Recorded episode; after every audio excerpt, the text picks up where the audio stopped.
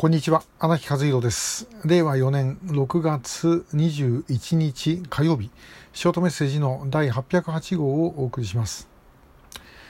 えー、前から出ていることですけども政府認定拉致被害者の田中稔さんと特定失踪者の金田辰光さん、えー、両方とも神戸のラーメン店。えー、来大というところに勤めていた人で同じ養護学校の出身です、えー、この2人が北朝鮮にいて、えー、そして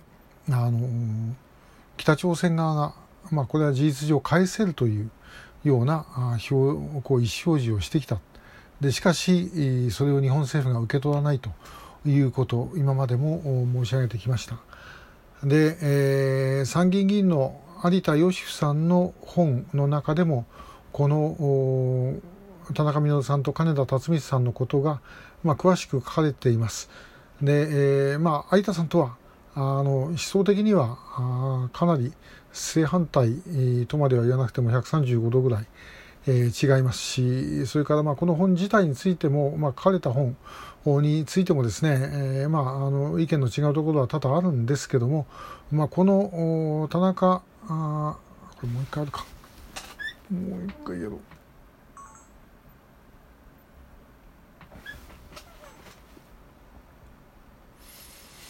こんにちは。荒木和弘です。令和4年、えー、6月21日火曜日。ショートメッセージの808号をお送りします。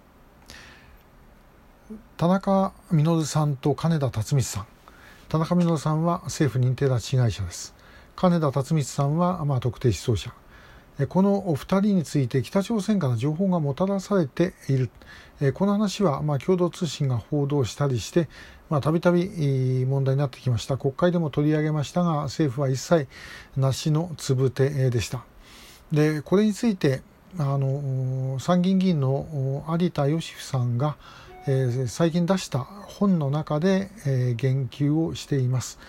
で、えー、まあ、私は有田さんとはあの意見の違いというか、まあ、思想的には180度とは言わないまでも135度ぐらい、えー、違いますし、まあ、この本自体についてもいろいろあの意見の違うことあるんですがこの田中稔さんと金田辰光さんのことについては私全くその通りだろうというふうに思います。で、えー、この2人について、えー、北朝鮮側は、まあ、返せると事実上そういう意思表示をしてきた。え、特にストックホルム合意の時は、まあ、間違いなくそうですね。にもかかわらず、日本政府の方がそれを受け取らなかった、え、ということなんです。で、えー、まあ、有田さんの本でいくと、まあ、当時ですね、えー、この話があった時に、えーまあ、安倍さんはこれをもう黙殺して受けリストを受け取らないと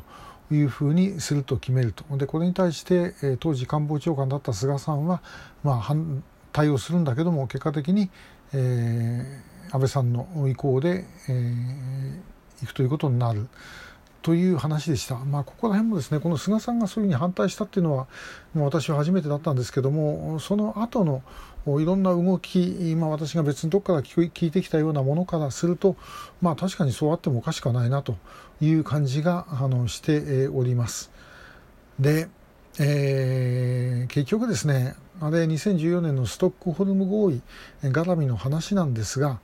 あの時北朝鮮は、まあ、そのリストを出してきた。これはあのこの2人だけではなくて他にもリストあったと思います、えー、報道によってはですね30人ぐらいなんて報道もありました、えー、個別にこの人この人っていうのを伝えてきた、えー、マスコミの人もいましたで、まあ、どれが本当だったか分かりませんが、まあ、でもこの2人だけではなかったと思いますいずれにしても。で、えしかし、結果的に安倍政権はこれを受け入れなかった。で受け入れなかった理由は何かっていうと、まあ、要は目玉商品がなかったからということですね横田めぐみさんとか有本恵子さんとか、まあ、そういう認定被害者の中でも特に目立つ人がですね入っていなかったということがやはり、えー、まあ、このリスト自体を受け取らないそしてこれを公表しないということにつながったのではないだろうかと思います。で、えー、ここら辺あの全ての拉致被害者の全員即時一括帰国という話とちょっとこう重なるところがあるんですけどもあの時おそらく北朝鮮はこれでおしまいにしろということを言ってたと思います。で、えこれでおしまいにするという確約があるのであればもう出してもいいということだったはずです。えー、しかし日本政府としてはあのイエスとは言えないイエスとは言えないっていうのはですねそこで例えば特定失踪者まで含めてっていう話になればあの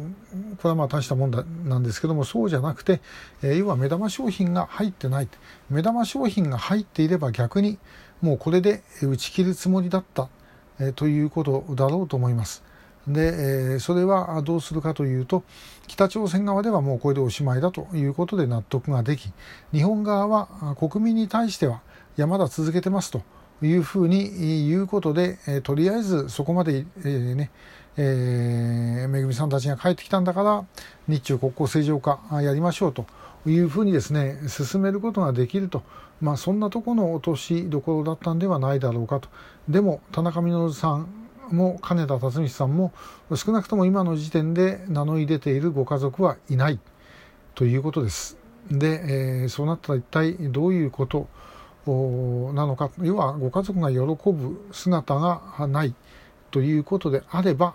まあ国民にアピールができないということだった。でしかも北朝鮮はもうこれでおしまいだというふうに言ってくる、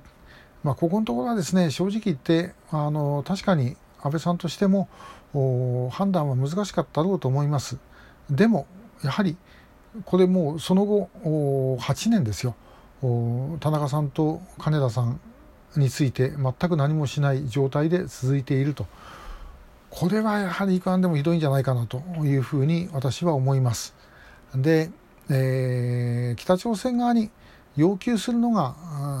全員全拉致被害者の即時一括記憶っていうのはこれは分かりますがしかしそんなことはやっぱりできないわけですねだからだとしたらばともかくできるところからやればいいそれで田中さんと金田さんが帰ってくればですねこれでまた世論は高まります。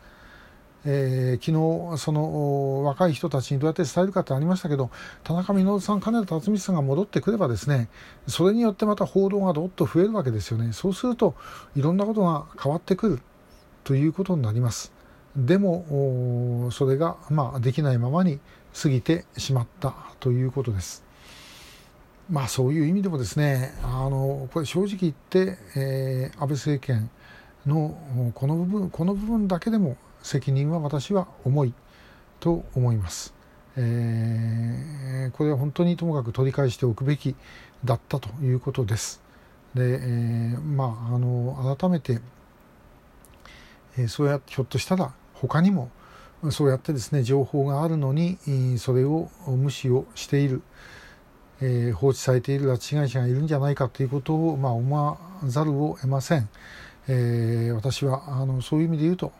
本当あの我々民間の人間だけでも取り返して、えー、に行くということをですねできないもんだろうかということを改めて、え、考えている次第です。まあ、あの韓国がえー、ユン・ソンニョル政権になってこれでとりあえずですねその政権がどこまで一生懸命やるかは別としてあの脱足者の人たちがものを言いやすくなったことは間違いありません、まあ、そんなとこからでもどっか情報が漏れてくるのではないかということも期待しつつそういう漏れてきた時にそれをつかむことをですね絶対にあの漏らしてはいけないと思っている次第でございます。えー、今日はあの田中稔さんと金田辰光さんについてお伝えしました。今日もありがとうございました。